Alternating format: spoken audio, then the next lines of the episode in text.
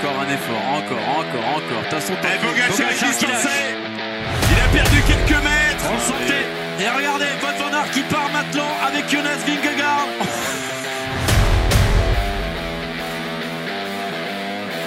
Today Pogacar on top of the world.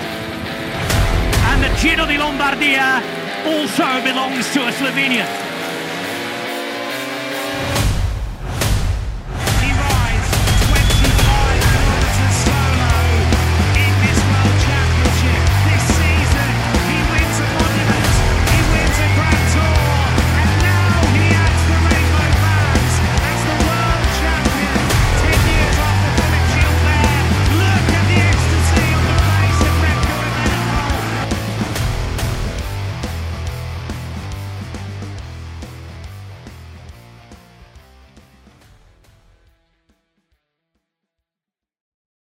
Un saluto a tutti e ben ritrovati con l'ottava puntata di Ventaglio Podcast, l'ottava per la stagione 2023. È stata una settimana, oserei dire, ricca di contenuti per tutti coloro che ci seguono sul canale di YouTube. Potete trovare, e lo dico subito, le preview e soprattutto i percorsi di Tirreno Adriatico e quello dell'UAE Tour che è attualmente in corso.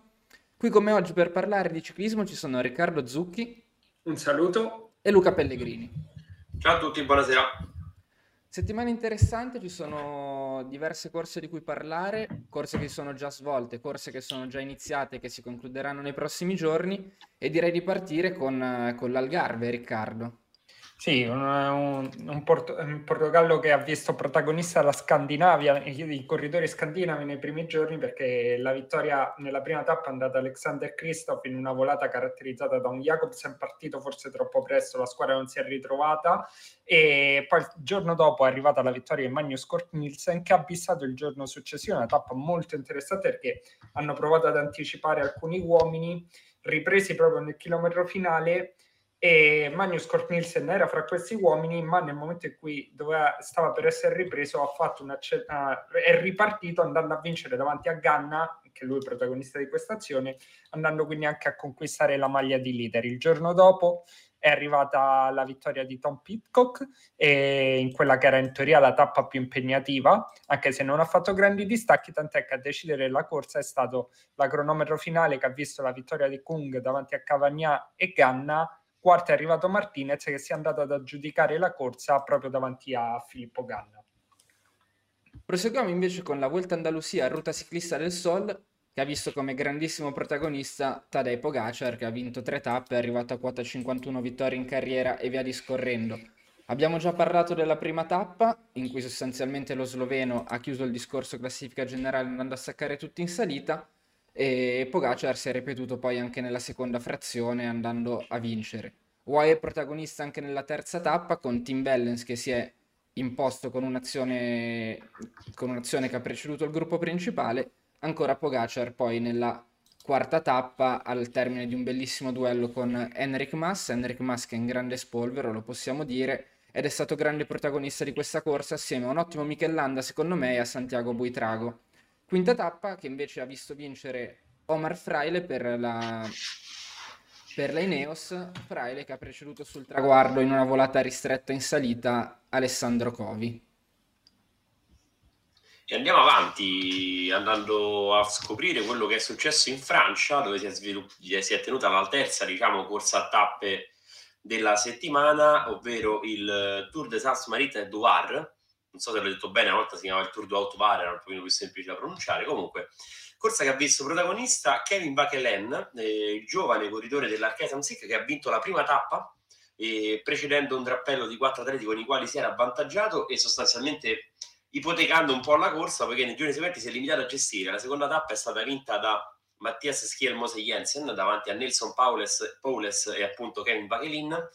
E la terza tappa ancora vittoria di Aurelien Parepentre che ha preceduto Mattias Schielmose e Kevin Vachelen, quindi lo chiamano tre volte diverse, Vachelin, Vachelen, Vachelen, comunque eh, lui, questo ragazzo talentuoso che ha vinto quindi la magari la pronuncia corretta davanti a Aurelien Parepentre e Nelson Paules, mm, corridore tra l'altro statunitense che sta disputando un inizio di stagione molto regolare. Hanno corso in settimana anche le donne, poiché si è disputata la settimana a Valenziana femminile, quattro tappe che hanno visto in prima battuta protagonista la campionessa Elisa Balsamo, l'azzurra, che si è, invola- si è imposta in volata nelle prime due tappe a Sagunt e a Villa Real, non penso fosse Villa Real, ma solo Villa Real, battendo in entrambi, in entrambi i casi la finlandese Lotta Entala. E terza tappa che ha iniziato a muovere la classifica con la vittoria di Ashley Moorman, la sudafricana, che sembrava aver ipotecato la vittoria finale poiché era riuscita a battere allo sprint un drappello di tre atlete con Amanda Spratt e Anne Mac Van Vleuten, rientrata alle corse per la esordio stagionale. Tuttavia, l'ultimo giorno c'è stato il ribaltone di Justin Gekier, compagna di squadra della Mullman, che ha, si è piazzata seconda nella tappa finale di Gandia alle spalle di Elise Uyen. Le due si erano avvantaggiate nei confronti del gruppo, riuscendo a guadagnare quel vantaggio sufficiente per mh, appunto andarsi a giocare la vittoria finale che è andata alla, all'atleta belga della AG Insurance Sudal Quick Step. Comunque Villarreal è la città da dove deriva il Villarreal. Ah, ok, grazie per la comunicazione. Sulla Spagna Riccardo non lo batte nessuno. e oggi è iniziata anche l'UAE Tour, corsa World Tour che si svolge appunto negli Emirati Arabi Uniti. Prima tappa che ha prodotto subito grande spettacolo con i suoi 151 km tra Al Darafa Castle e Al Mirfa, dove si sono creati ventagli sin dai primi chilometri. Sembrava che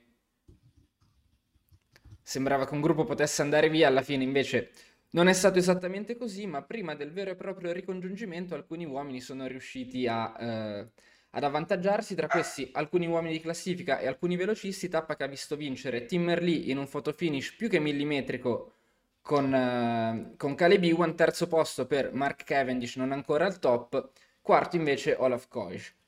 Koij. Tra gli uomini di classifica da segnalare la presenza in questo primo gruppetto di Luke Plapp, Renko Evenepoel e Peio Bilbao, mentre invece tutti gli altri big più attesi sono arrivati con 51 secondi di ritardo sul traguardo. E White che ci terrà poi compagnia per tutta la settimana perché sono sette tappe, si concluderà domenica, già domani tappe interessanti in ottica classifica generale perché ci sarà una cronosquadra di 17 km che potrebbe già dare una prima, una prima botta in classifica. Terza tappa con arrivo sul Jebel Jais, 19 km al 58%, dove gli scalatori potrebbero iniziare a fare la voce grossa, mentre poi la, la corsa dovrebbe decidersi proprio domenica sul Jebel Afet, questa salita già più impegnativa di 10 km eh, attorno al 7-8% di pendenza media. Eh, tanti uomini interessanti è sicuramente una delle corse più prestigiose di questo inizio di stagione per start list e diciamo per interesse mediatico. Sì, un, una cosa interessante che ha avuto anche un inizio molto frizzante perché la tappa odierna diciamo non ha lesinate emozioni, tant'è vero che quando non c'era la diretta dai primi chilometri, ma vedendo un po' ho detto ah, vediamo chi c'è in fuga, mi sono trovato davanti Renko Evenepoel e altri corridori. Comunque è stata una, una corsa molto movimentata, alla fine i distacchi non sono stati elevatissimi al netto di, appunto, di questi 50 secondi che hanno diviso appunto il gruppetto Venepool, Bilbao e Luke Plapp rispetto agli altri favoriti che adesso andremo ad elencare e, però appunto una corsa che potrebbe arrivare al primo arrivo in salita che eh, non dovrebbe creare grandi distacchi con un, uh, con un assetto in classifica generale già definito. Sì, ad un certo punto sembrava che addirittura alcuni corridori fossero a... tagliati fuori dalla lotta per la vittoria e per il podio perché erano finiti ad oltre 5 minuti e adesso non ricordo più, c'era probabilmente Kust sicuramente, c'era Leknesund e aiutato... Vine. C'era? Vine, J Vine. J Vine tra, tra gli uomini attardati, però il vento contrario negli ultimi 50 km di corsa ha un po' portato gli attaccanti ad esistere e, sostanzialmente i gruppi si sono ricongiunti prima di un ultimo attacco che poi è risultato decisivo per, per la vittoria di tappa. Sì, tra l'altro stavo vedendo adesso, mi, mi, è capitato poco fa un video davanti di Velon che ci fa vedere il, l'azione che fanno Plapp e Koic per agganciarsi al ventaglio decisivo, all'azione decisiva, perché quando il gruppo si è spezzato loro erano rimasti tagliati fuori, ma hanno fatto una progressione veramente notevole perché poi lì sapete, cioè sapete, eh, immagino che voi abbiate corso spesso negli Emirati, però quando si crea questo drappo di vento laterale basta un metro, il metro diventa facilmente 20 secondi, invece sono riusciti a colmare questo gap. Non so se poi Coi ci abbia pagato questo sforzo anche nella volata finale, anche perché è stata una tappa veramente impegnativa, corsa su ritmi elevatissimi e vedremo quanto resterà nelle gambe per la tappa di, per la tappa di domani, appunto la cronosquadra. Sì, sicuramente sono arrivate buone indicazioni dai Venepol, dallo stesso Plap che è un ragazzo molto interessante, campione australiano in carica, da, da Peyo Bilbao, sempre lì davanti. E, insomma, mm, secondo me loro sono, colo- sono quelli che hanno dimostrato di avere un po' più di gamba e anche un po' più di attenzione. Si sa che eh, soprattutto quando si corre nel deserto e c'è vento non si può mai abbassare la guardia, come ad esempio è successo a Kus che è caduto nei primi chilometri proprio quando si è, si è creata l'azione che ha, che ha condizionato tutta la, tutta la tappa. Eh, una piccola postilla, in realtà c'è la diretta integrale, credo, su eh, TV Abu Dhabi 2 che eh, si può vedere gratuitamente e legalmente anche dall'Italia. Ah, eh, questo non lo sapevo, comunque ero fuori quando c'è stato, però ne terremo conto per le prossime, per le prossime giornate, sperando che ci siano altri ventagli. Parlando un po' degli altri protagonisti attesi, va dietro la lavagna Adam Yates con tutta la UE Emirates. Tanto è vero che vi dico un dato, la, la UE domani sarà la prima squadra a partire per la cronosquadra, quindi vuol dire che sono l'ultima squadra della classifica squadre e questo fa un po' notizia, diciamo, vista lo spessore di questa squadra e visto che comunque gioca in casa. I, dietro la lavagna Alexei Lutsenko e non benissimo Jacob Fulsang, anche Luis Mentias era apparso qualche volta davanti, poi ha perso, stesso discorso per Gloag, del giovane della Jumbo Visma che nella prima parte aveva tenuto il passo dei, dei migliori, ma poi nel secondo ventaglio ha perso contatto e tre giovani anche deludenti, non, non, brillantissimi, Antonio Tiberi, Andreas Leknessund e Augusto Rubio. Non so se mi dimentico qualcuno dei... Sì, anche, anche Bookman è rimasto staccato sin dalle prime fasi di corsa, era nel gruppo a 5 minuti se non ricordo male. Insomma, poi sono cose che succedono, eh, perché quando vanno via in 20 non tutti possono essere in quei 20, però emblematico che i, che tre dei grandi favoriti fossero lì davanti, o quantomeno i due grandi favoriti fossero lì davanti. Sì, decisamente. Sì, anche c'è da dire sulla UAE che domani parte per prima, credo abbiano dovuto fare un lavoro perché vedendo poi l'ordine d'arrivo ci sono Solere e Molano che si sono staccati, mi pare anche Leg- Lengen o Bierg, uno dei due. Poi ci stanno Vine e l'altro tra Lengen e Bierg che è arrivato nelle ultime posizioni del gruppo, quindi vuol dire che hanno tirato fino alla fine quindi probabilmente da lì deriva anche una classifica squadre sfavorevole. Eh, però perché hanno dovuto sempre inseguire, sì, sì, sì, cioè, hanno nascono da un errore iniziale. Eh, c'è da dire che però partendo per primi potrebbero anche trovare condizioni diverse che potrebbero essere favorevoli o sfavorevoli, adesso non lo sappiamo, però per quanto non sia eccessiva la distanza, il margine nella, nelle partenze delle cronosquadre, anche solo mezz'ora a volte può, può, cambiare le carte in tavola, quindi vedremo come si, si, svolgerà poi domani la corsa. Siamo sempre in terra di venti e ventagli. Per rimanere in tema col nostro podcast, invece per quanto riguarda gli sprinter, sicuramente bene Timmer Lee che ha vinto, bene Caleb Ewan che si è fatto trovare nell'attacco giusto, non è scontato da parte sua.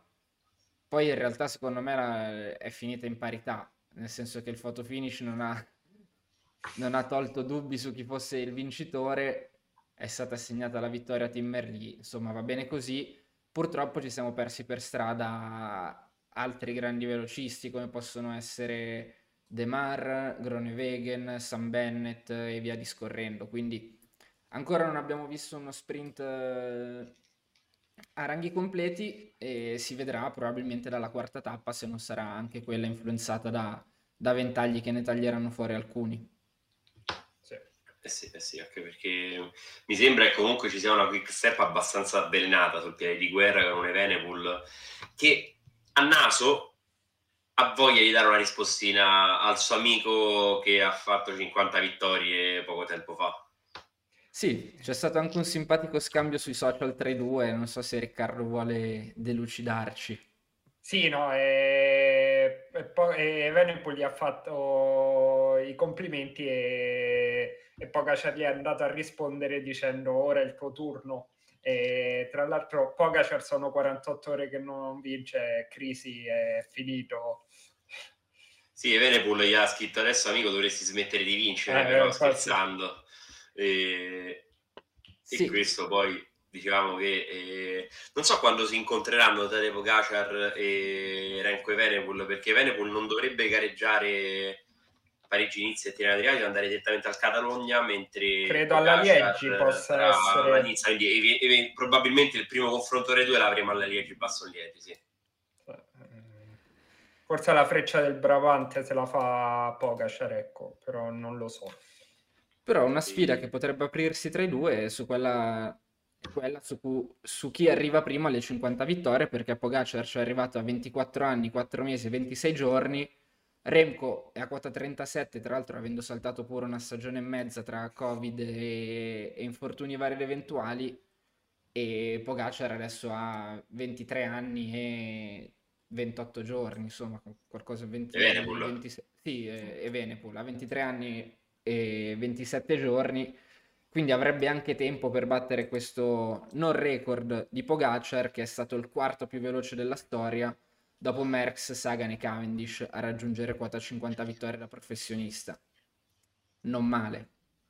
Beh, diciamo che si sta facendo strada a spallate nella leggenda di questo sport, non so se ne convenite. Sì, concordo. Anche se a me, adesso che Gianluca ha detto il dato, rimango ancora più impressionato da Evenepoel. Perché Pogacar forse è un corridore più completo che ti garantisce vittorie su più terreni rispetto a Evenepoel, che è un fenomeno, però magari è più limitato su un certo tipo di corse. Essere già a quel numero con tutto l'infortunio è impressionante anche ciò. Sì, considerate che Evenepoel ha vinto il 56% delle, delle corse che ha vinto arrivando da solo. In solitaria, sì. Eh, è uscita la grafica proprio oggi all'UAE Tour e, insomma, fa specie perché lui non è un corridore come Pogacar che può vincere volate ristrette da 5, 6, 10, 20 atleti. Quindi deve, deve sempre sudarselo un po' di più e, come abbiamo detto, tra- è stato fermo praticamente un anno perché nel 2020 non ha mai corso. Beh, eh, diciamo che ha un, un ruolino di marcia decisamente positivo. Poi in realtà partono entrambi dal 2019 poi come conteggio, no? Come Sì, è stagione. vero, però età diverse, risultati diversi, dai. Adesso vediamo No. cosa succede. Avevo, ho controllato perché mi era venuto il dubbio che forse il dato di Evenepoel fosse inficiato dal conteggio anche delle corse juniores, ma no, no, non, non è così. No, la prima vittoria al Baloise Belgium Tour, se non ricordo male, è quella in cui Campenerz gli si mette a ruota e ad un certo punto casca, arriva al traguardo e dice io a questo non riuscivo a stargli dietro, cioè fermatelo, ed era in pianura. E- Sì, non so se ha vinto le Hammer quando c'erano le Hammer Series, no, ha fatto qualche vittoria, ma penso che la prima vittoria Mm. vera e propria sia quella al Belgio, aveva quella in Belgio. Ai fini della statistica, diciamo così. Beh, anche lui E- non vince dal mondiale, è grande crisi. Eh, Beh, sì. grande crisi, penso che sia questione di tempo. Secondo me, cioè, non so se avete notato, oggi nel finale di tappa a un certo punto Evenepoel ha- era in testa a tirare e a un certo punto c'era, penso fosse Nicky Assarnt che si trovava in quarta posizione dietro a Plapp e Bilbao. A un certo punto non ce l'ha fatta più ha fatto il buco. Loro di tre se ne stavano andando via serenamente. Poi si, si è fermato perché comunque Evenepoel mh, che tra l'altro da notare che comunque eh, anche lui, anche Pogacar, però anche lui oggi ha aiutato Dir Merlier per, nella vittoria e fa forte. Eh sì. Sì, sì, su Renko l'avevamo visto anche in Argentina, che spesso lavorava per eh, Jacobsen, e che lavorava nel treno. Mm, ieri Pogacar ha fatto lo stesso e ha spezzato il gruppo completamente anche lui ieri, eh, lavorando nel finale in Andalusia. Eh, ma perché sono corridori troppo forti. Sì. Sì, diciamo che Venepool forse la, la trasferta in Argentina l'ha presa un po' più come una vacanza, infatti non ha vinto, ma probabilmente se ci avesse messo il 100% giù di lì una vittoria magari l'avrebbe portata a casa, comunque era molto presto nella stagione, quindi normale che non fosse al top anche perché i suoi obiettivi sono altri. credo che fosse una partecipazione di rappresentanza. Certo, se poi avessero messo una crono, magari. Però per fare un percorso brutto ci sono impegnati veramente molti in Argentina, quindi hanno fatto proprio brutto. Scusate, eh. A proposito di obiettivi, Filippo Ganna ha chiuso al secondo posto la, la volta al Algarve, a due secondi tra l'altro dal compagno Daniel Felipe Martinez. Vuol dire secondo voi che le corse a tappe di una settimana, quando il percorso si adatta, potrebbero diventare un suo obiettivo negli anni futuri? Io dico che Filippo Ganna vincerà il Tour de France 2025. E No, è che- per oggi è tutto. eh, il podcast finisce qua. Ci trovate i soliti link. No, dai, scherzo. No, ero- era chiaramente una battuta, una provocazione. E... Guarda, ti rispondo in maniera più seria. Per me salirà sul gradino più alto del podio a Parigi 2024, però non sarà per il tour. Là era E- l'ironia della cosa.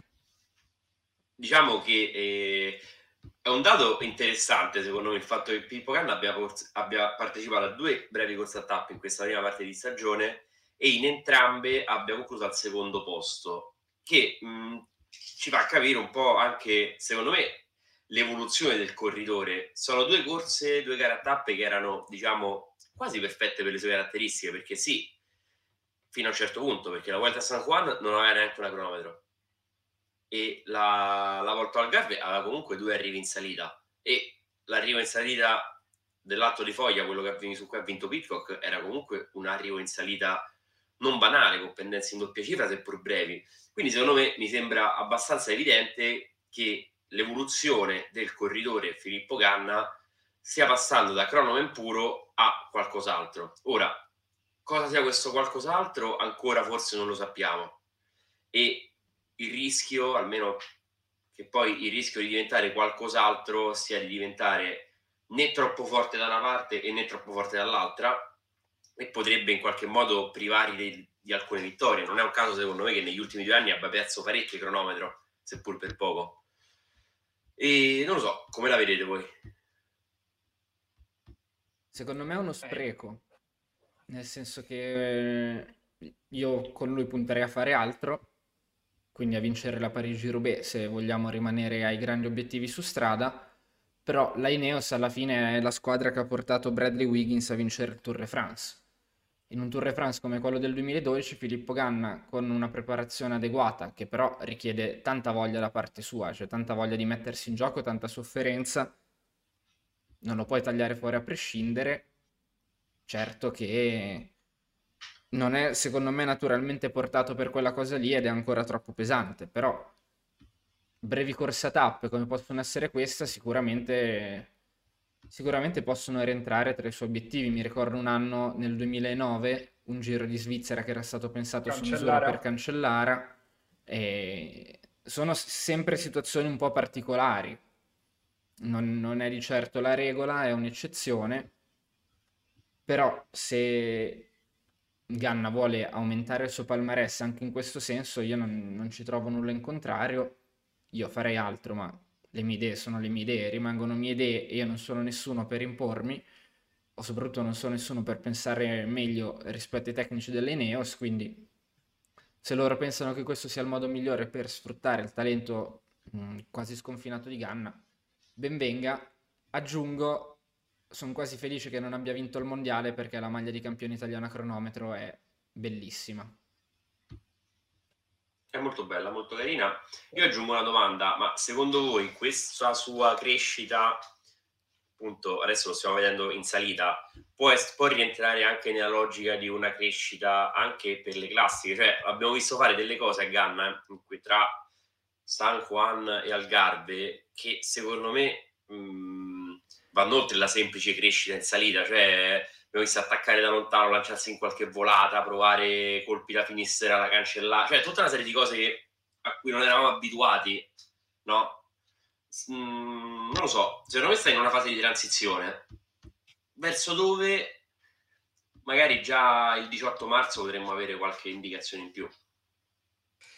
Sì, io concordo che in questa fase di transizione l'ho pensato soprattutto nella primo arrivo in salita all'Algarve, poiché lui non ha mai lavorato tirava la Ineos, ma lui non ha lavorato. Lui era in coda al gruppo, però non ha mai lavorato e non perché eh, mh, non ce la facesse. Credo che era proprio una volontà di testarsi.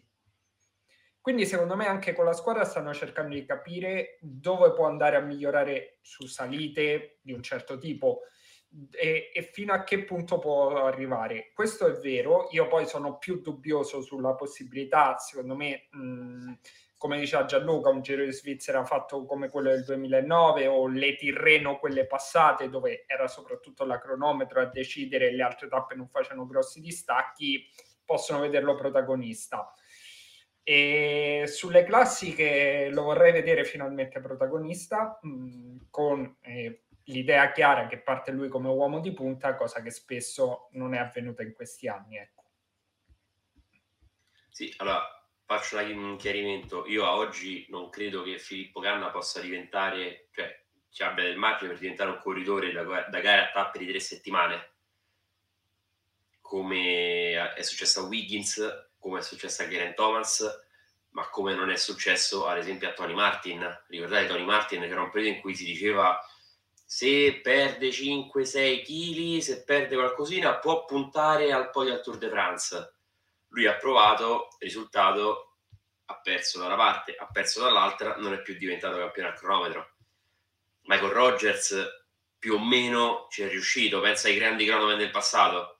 Michael Rogers ha fatto qualche piazzamento nelle top 10 del giro, ma sempre piazzamenti in top 10 basse. Quindi è un percorso... Però Rogers ha un fisico completamente diverso, eh. Può essere che mi sbaglio, ma Rogers ha un fisico completamente diverso da quello di Ganna. Wiggins no. No, Wiggins è quello sicuramente. E Tony Martin per me andava leggermente più forte di Ganna in salita, ma mh, mm, di base però poi, come dici te, quel tentativo non è andato. Ma io credo che si tratti di una questione non tanto di di tipo di corridore, di... cioè c'è chiaro la caratteristica fisica c'è, però nel senso puoi anche essere alto 1,93 m avere la velocità per andare forte in salita. Il discorso è che devi fare un lavoro specifico di, di un certo tipo e to- bisogna vedere se lui lo voglia fare. Io ricordo Ganna nel, alle cerimonie del collare d'oro del 2021, dicembre 2021, lui dichiara candidamente vincere per me un giro del un Tour de France è come chiedere, non mi ricordo a chi, di fare eh, a Cristiano Ronaldo di giocare in porta, disse una cosa del genere, quindi comunque lui stesso al momento ne è consapevole. Il problema, cioè il discorso però è che mi sembra che lui cerchi qualcosa di diverso, stia cercando qualcosa di diverso e mi domando quale possa essere questa cosa di diverso. Cioè non me l'aspetto in classifica alla Tirreno io, onest- detto proprio in soldoni. Posso aggiungere una cosa? Vadi. Forse eh, si stava rendendo conto che la sua carriera si stava un po' appiattendo, no? Sulla, sulla dimensione di Chronoman, poi considerando anche il record dell'ora, eh, e quindi forse era un po' rimasto bloccato in, in quella dimensione lì, da corridore, da corse contro il tempo, sia, sia su strada che su pista. Magari vedere Jonathan Milan, con cui condivide i gradi di capitano del quartetto sostanzialmente, che vince volate, che fa piazzamenti alla Crow Race l'anno scorso e via discorrendo, gli ha dato la possibilità di mh, mm, scorgere la possibilità di scorgere la chance di ritagliarsi anche lui questa possibilità, quindi di essere eh, più attivo anche in altri generi di corse e, e, cose di questo tipo. E spero che tra i due, che eh, sono il primo e il secondo migliore al mondo nell'inseguimento individuale, eh, diventino rivali nel senso buono nel termine, che si spingano vicendevolmente a crescere, magari a sfidarsi anche non solo sull'inseguimento individuale, ma anche in altre, in altre corse, perché Jonathan Milan secondo me potrebbe insidiare Ganna e tutti gli altri come corridore italiano più forte che c'è in questo momento in circolazione nel giro di un paio d'anni.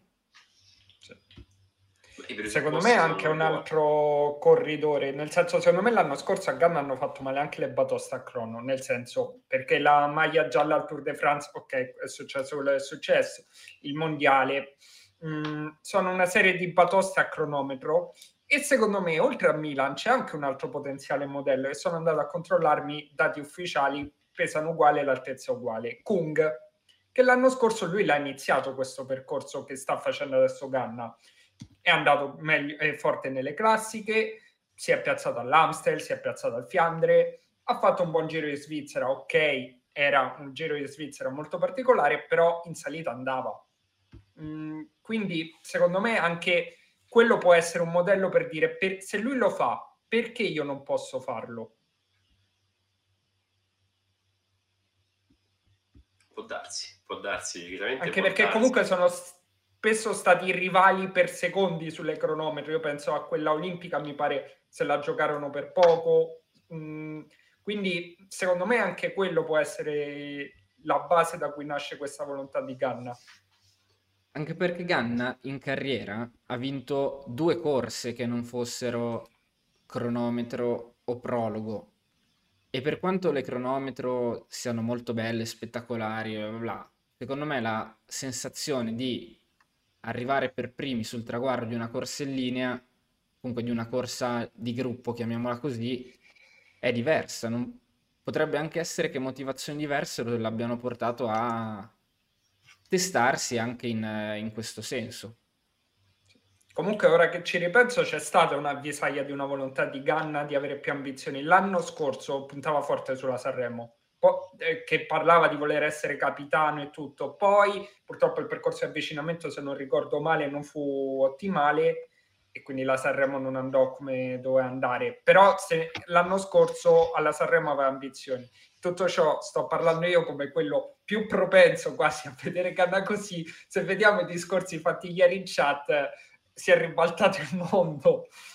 No, ma quello è stato palesemente un attacco pretestuoso e pretenzioso senza leggere quello che dicevo, quindi glisserei sopra.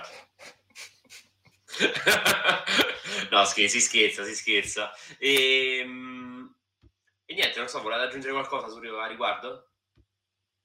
Non particolarmente. Io, se abbiamo ancora tempo, volevo fare un piccolo saltino indietro e tornare a Tadej Pogacar. Vi faccio una domanda secca. Ieri, mentre leggevo giornali, poi sono finito purtroppo sui social network, ho trovato un articolo che parlava appunto del, di questo siparietto tra Pogacar e Venepul e ho fatto l'errore più grande della storia. Hai letto i commenti? Bravo, ho letto i commenti. Ho letto i commenti e mi sono detto, ma come? Ora, non so se qualcuno che ha commentato l'articolo sia all'ascolto, però a questo punto ti invitiamo a scriverci per uh, dirci allora, perché io mh, mm, mi sono messo, sono rimasto un po' perplesso, perché allora capisco che i grandi campioni chiamino hater, non hater Ethan, ma hater come, no, come hater odiatori, cioè nel senso ci sono gli hater di Messi, ci sono gli hater di Cristiano Ronaldo, ci sono gli hater di LeBron James, ci sono gli hater di Djokovic, di tu, più o meno tu di Hamilton, di Verstappen, cioè tutti i grandi campioni di vari sport chiamano gli hater, ci sono stati gli hater di Marco Pantani, e guarda gli hanno fatto fare coraggio, gli hanno fatto hater di Chris Froome, di Contador, di Nibali, tutti diciamo coloro che vincono, creano dibattito, e, eccetera, eccetera. Però mi ha fatto vedere, leggo questa cosa, molti commenti che dicevano, eh, vince troppo, non si accontenta mai e è troppo, è troppo in condizione a febbraio, lo voglio vedere a luglio. Ora, come rispondereste a queste tre affermazioni? Allora, partendo che ragionandoci, mh, mm, sì, ok, tu c'hai sempre quello mi sta sul cavolo, quello... per come la vedo io, Pogacar è difficile che ti sia sul cavolo cioè avere hater di Pogacar, perché su alcuni altri sportivi, anche ciclisti, riesco a capirlo. Su Pogacar per il mondo, no, sono gusti, nel senso, e Froome è gusti, e Nibali sono gusti, ci sono gusti su tutti. Su Pogacar, anche per come vince, come si pone, non riesco a trovare come puoi essere odiatore di Pogacar, sinceramente. Beh, ma Detto ciò, chi vince sempre mm, tende a stare meno simpatico perché ti toglie il pathos, ti... Un po'. Però penso non, che il pensiero cioè, boh, non lo so, non riesco a vederlo a come vinceva ad esempio i Tour de France Froome che ti portava potenzialmente a odiarlo. Tanto mi aveva già bloccato sui social, quindi posso anche dirlo, non mi ho mai sbloccato e non gli avevo fatto niente, però vabbè. E detto ciò, e... Pogacar in forma adesso, tocca vedere anche la concorrenza, eh. nel senso, Pogacar è un fenomeno, ha avuto un Massa sicuramente in grandi condizioni, Landa che stava bene, però la concorrenza non era tutta questa elevata, quindi ci sta anche che in una corsa in cui va con una squadra forte, in buona condizione, perché comunque si era preparato per andare all'UAE, in cui chiaramente doveva vincere mh, per motivi di squadra. Si è trovato Massa, si è trovato Landa, ma poi il resto della concorrenza non era elevatissimo, anche perché comunque non credo che lui punti adesso andare a pia- piano, visto che tra meno di un mese ci stanno Strade Bianche e Sanremo. E poi comunque qualcosa nelle classiche, magari poi vorrà andare a crescere nelle classiche, quindi per luglio per me c'è tempo. Come. Sì, anche secondo me, anche perché vedendo la sua carriera in realtà lui non ha mai faticato a trovare la condizione, quindi eh, penso che arrivi molto facilmente all'80%, forse non l'abbiamo mai visto al 100% ma anche perché credo che anche i suoi avversari non fossero al 100%, cioè Eric eh, Mass, Michelanda, Buitrago hanno altri obiettivi nel corso della stagione.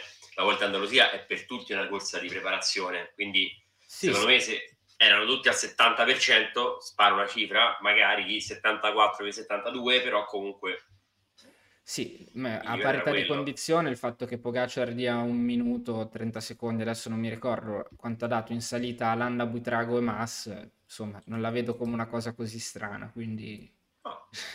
Anzi, gliene poteva dare di più. Cioè, anche perché comunque l'anno scorso lui una settimana dopo eh, inizia a correre, iniziò proprio il 20 il uh, White Tour e vinse, ma e non vinse davanti a due dilettanti, vinse comunque davanti ad Adam Yates e a Peio Bilbao, che è un corridore che di solito, soprattutto in questa prima parte di stagione, brilla, poi difficilmente trova il secondo picco di stagione, però in questa prima lui va sempre forte, quindi comunque eh, come vinse l'anno scorso ha vinto quest'anno, una settimana infatti, prima.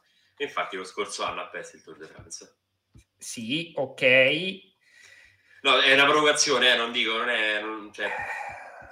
Vediamo quest'anno. Sì, ma io addirittura non lo considero adesso il ragionamento sul Tour de France, io lo considero più sulle classiche. Cioè, il massimo essere troppo in anticipo adesso di condizione può rilevarsi sulle classiche. E non sappiamo non... niente perché lo scorso anno non le ha fatte, a parte la... Vabbè, ha fatto il pavé, quindi comunque era stato protagonista sul pavé, per dirti, quindi comunque era arrivato in condizione. Eh sì, io non ho dubbi alcuni a riguardo, era così giusto per per uh, chiacchierare, tra l'altro. No, no, no, giusto. Non nego che anche io lo scorso anno, quando all'undicesima tappa del Tour de France sembrava esserci un assolo di Pogacar, speravo che avesse una crisi perché potesse riaprire un po' il discorso, ma come poi speravo che l'avesse Vingegaard una volta che ipotecato il Tour, cioè è una cosa anche no, di, per assistere a qualcosa di più movimentato. Cioè, ricordiamoci il commento a un lunedì al giorno di riposo che la Jumbo Visma aveva perso un paio di uomini e la UAE sembrava con più uomini, noi fomentati, ora si può riaprire la corsa, ripartì la, la gara e due della UAE si ritirarono quel giorno o poco o una situazione simile, quindi cioè, eh, sì, però è, è da lì a essere me... hater di Pogacar o di Vingegaard ce ne passa è inutile secondo me pensare adesso a luglio, abbiamo, sì. abbiamo, visto che l'anno scorso dopo cinque tappe sembrava che il tour fosse chiuso. Sì. sì. Eh, ricordiamoci sempre questa cosa qua, quindi... Eh... Se penso a luglio vengono i brividi. Perché? Caldo. boh, potevi, potevi, dire un sacco di cose. Cioè, Hai detto questa associazione proprio... Comunque, e, ehm, vabbè, direi che vogliamo andare avanti. Ma sì. eh, Riccardo questa settimana ha raccolto tutta una serie di notizie di cui Sì, io non- poi mi sono fermato perché ad esempio ho iniziato a raccogliere i percorsi, poi ho scoperto oggi che hanno presentato altri 200 percorsi e non me li sono annotati. Ma sì, ma i percorsi infatti poi faremo le nostre presentazioni che troverete sul nostro canale YouTube, quindi possiamo iniziare a possiamo dirvi quali sono alcuni che, esatto, alcuni che sono stati presentati, poi nei prossimi giorni senza dubbiamente troverete l'analisi più approfondita sui nostri, sul nostro canale YouTube. Eh, però ci sono altre notizie, alcune più simpatiche, altre meno. Sì. Sì. No, sicuramente partirei dalla notizia di Hirschi perché stava facendo benissimo in questo inizio di stagione, boom, infortunio, almeno otto, circa otto settimane fuori, perché poi il comunicato della UAE è strano perché dice massimo otto settimane. E mo vediamo, cioè. Eh, il problema è che è una frattura a radio, quindi chiaramente si potrà allenare in bici sulla, eh, coi rulli in sé, però la mobilità con un polso, con una frattura in radio sicuramente non è semplice da gestire ed è una bella fregatura perché eh, Hirschi sono un paio di stagioni non va benissimo, poteva essere l'anno di rilancio, un'alternativa a Pogacar in ottica classica perché è partito troppo forte Pogacar, quindi le classiche serve l'alternativa e così sicuramente è bruciato questo suo obiettivo. Eh sì, però comunque la stagione lunga, avrà modo magari poi di rifarsi. Eh, Sì, poi c'è il calo di. Pogacar, visto che sta andando forte adesso. Guarda, sta cosa mi, sta- mi ha triggerato questa di Pogacar sta andando troppo forte. No, no, ma era così, veramente era giusto No, no, ma non ce l'ho con te. eh. Strano, E- per- ma vero non sono in contraddittorio con te, ma con chi ha potuto pensare una cosa del genere?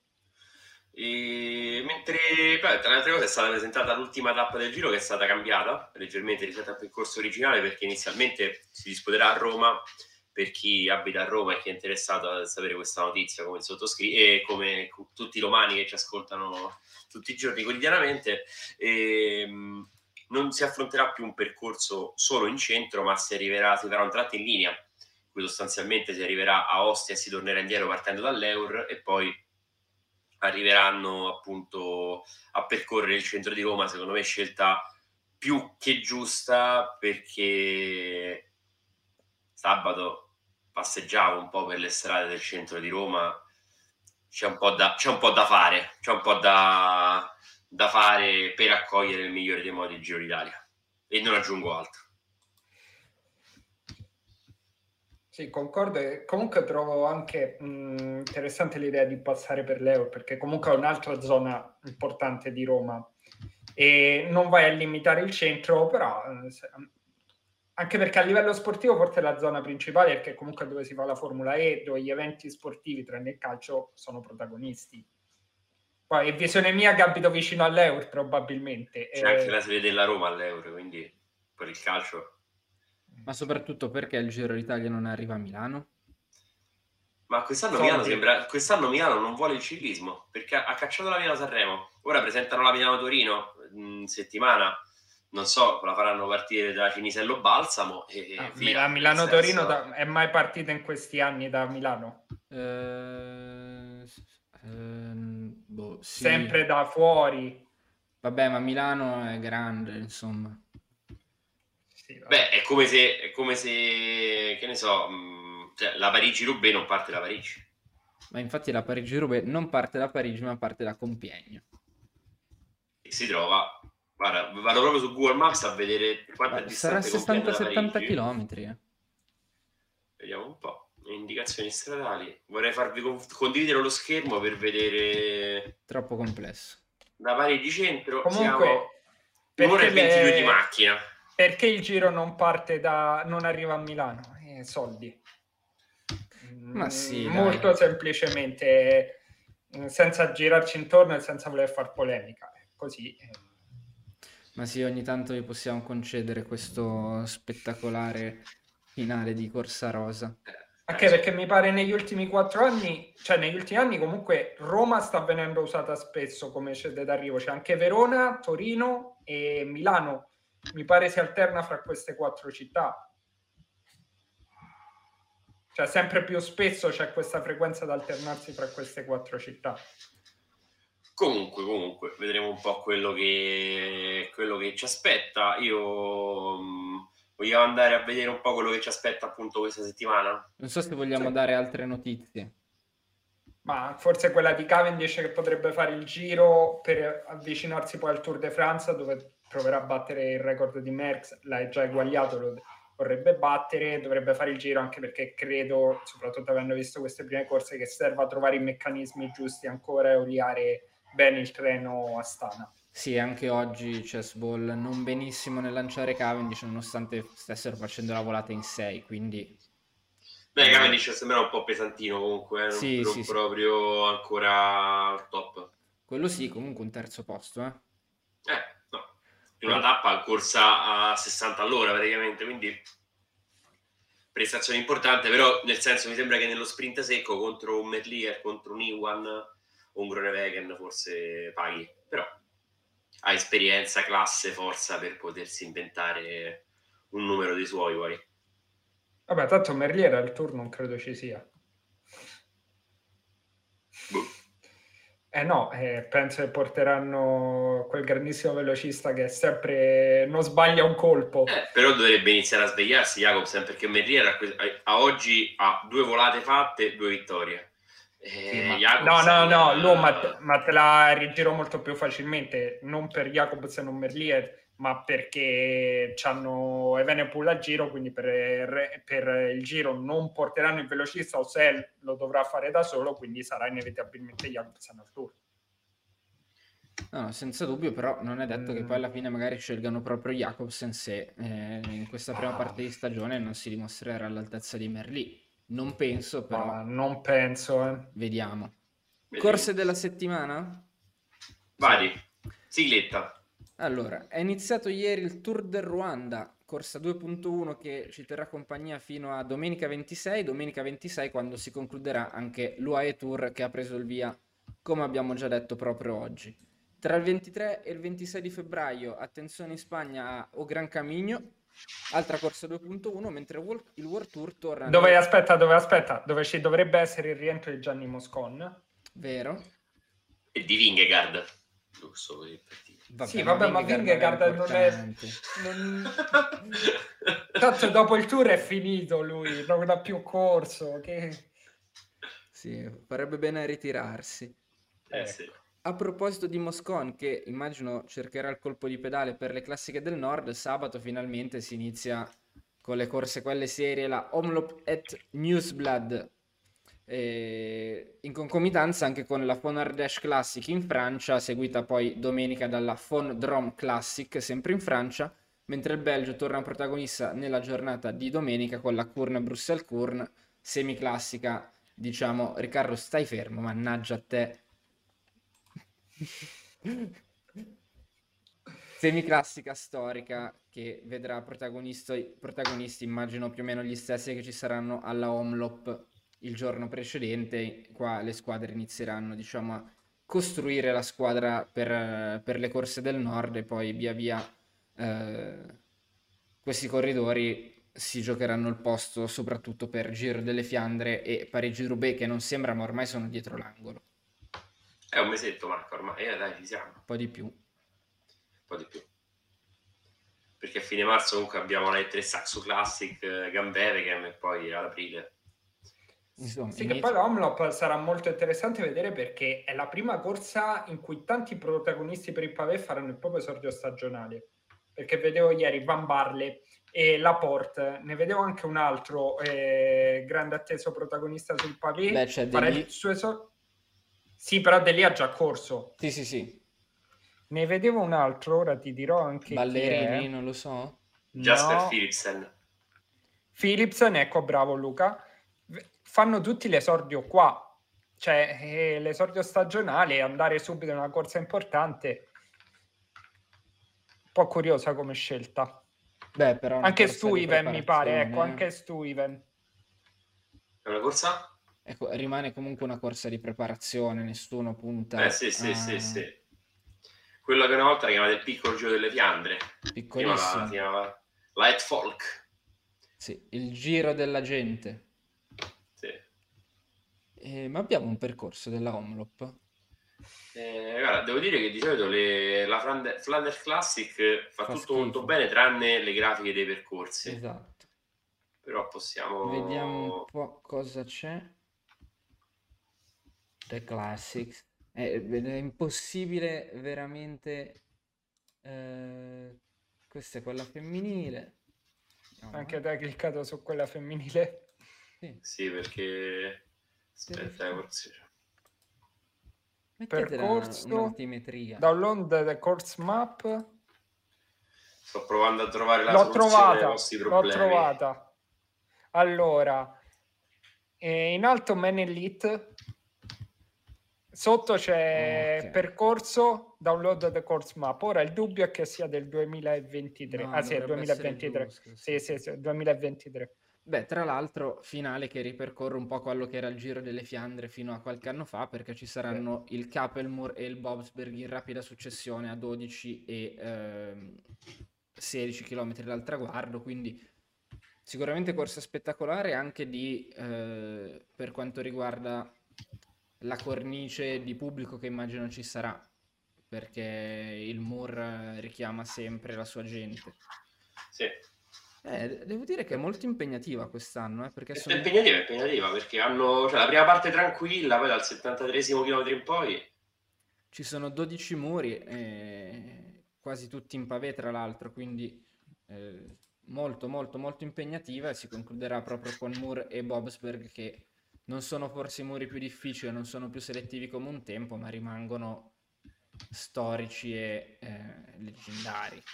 Sì, giusto per farvi ridere, stavo guardando il percorso della prova femminile, ho detto ammazza così corta? No, invece sono 207 km e questo potrebbe già escludere eh, Diego Ulissi dal novero dei possibili vincitori.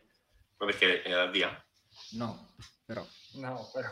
sai, c'era Sarà stata dei una volta un 200. po' di polemica. Era superati i 200. Sì, ha vinto penso una volta sopra i 200 Sì. km a Fiuggi, tra l'altro, nelle Sì. zone tue. Io c'ero, Grande. ricordo la giornata Sì, come sì, se ma fosse beh, ieri. praticamente, Era quell'anno di Contador che era appena caduto, che il problema alla spalla. praticamente ripercorre il vecchio percorso del Fiandre, Sì. E perché se il piccolo giro delle Fiandre eh, fanno la... perché c'è il Molenberg, eh, c'è il Valkenberg prima, insomma, bel Sì, sì, il percorso. Koppenberg lo fanno? No. No, il Koppenberg del, no. del podio dell'anno scorso so. c'è solo Van Avermaet. Che Eh, fu l'unica corsa in cui Van Avermaet e Neis- e Neisen fecero bene sul pavé. Perché Van Aert non c'è e Colbrelli purtroppo non c'è. Quindi- Guarda, per gli amici che fa- partecipano a giochi come il Fantasycling, dico che sarà una corsa da tante bestemmie. Eh, son eh, corre anche Moritz, sono abbastanza curioso. Eh, ci sono almeno 35 corridori che possono vincere, ne ho contati. Io sono curioso soprattutto di, Mi- di Milan. Che c'è? Sì. Sì. Milan, Raccurne e Newsblad. Vorrei pensare che per Milan sia più adatta la Curne, quindi potrebbe alzare... Secondo me sono adatte tutte. No, però è proprio vederlo, visto che comunque non ci sono i carichi da 90, perché Van Aert non c'è, Van Der Poel non c'è, non c'è Girmay, non c'è, vabbè, Demar, non c'è neanche eh, uno, Matthews, non ci sono tutti i big, non mi pare ci sia Kung. Questi primi due test potrebbero essere interessanti per lui. Tra l'altro, già che ci siamo, ricordiamo quando tornano a correre Van Avermaet e Van Der Poel, e Van Aert e Van Der Poel. Perché Van Aert Eh, torna alla strade bianche. Alla strade bianche e Van Der Poel anche, quindi Uguale, iniziano sì. subito con, eh, con una corsa impegnativa. Anche loro, come Pogacar, non hanno grandi problemi a trovare la condizione.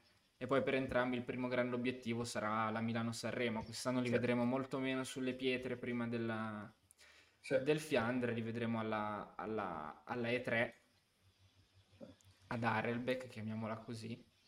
Sì, tra l'altro sarà il primo confronto Van Der Poel, Van Aert e Pogacar, che poi curiosità, Pogacar il giorno dopo sarà in Francia. Per? Perché fare la La Nizza. Ah, dopo la Strade Bianche, sì, certo. Sì. Di solito c'era questa storia anni fa quando quelli che finivano la Sanremo che poi il giorno dopo andavano in Catalogna quando la Sanremo ancora si faceva di domenica, e quest'anno c'hai Strade Bianche il giorno dopo subito Nizza.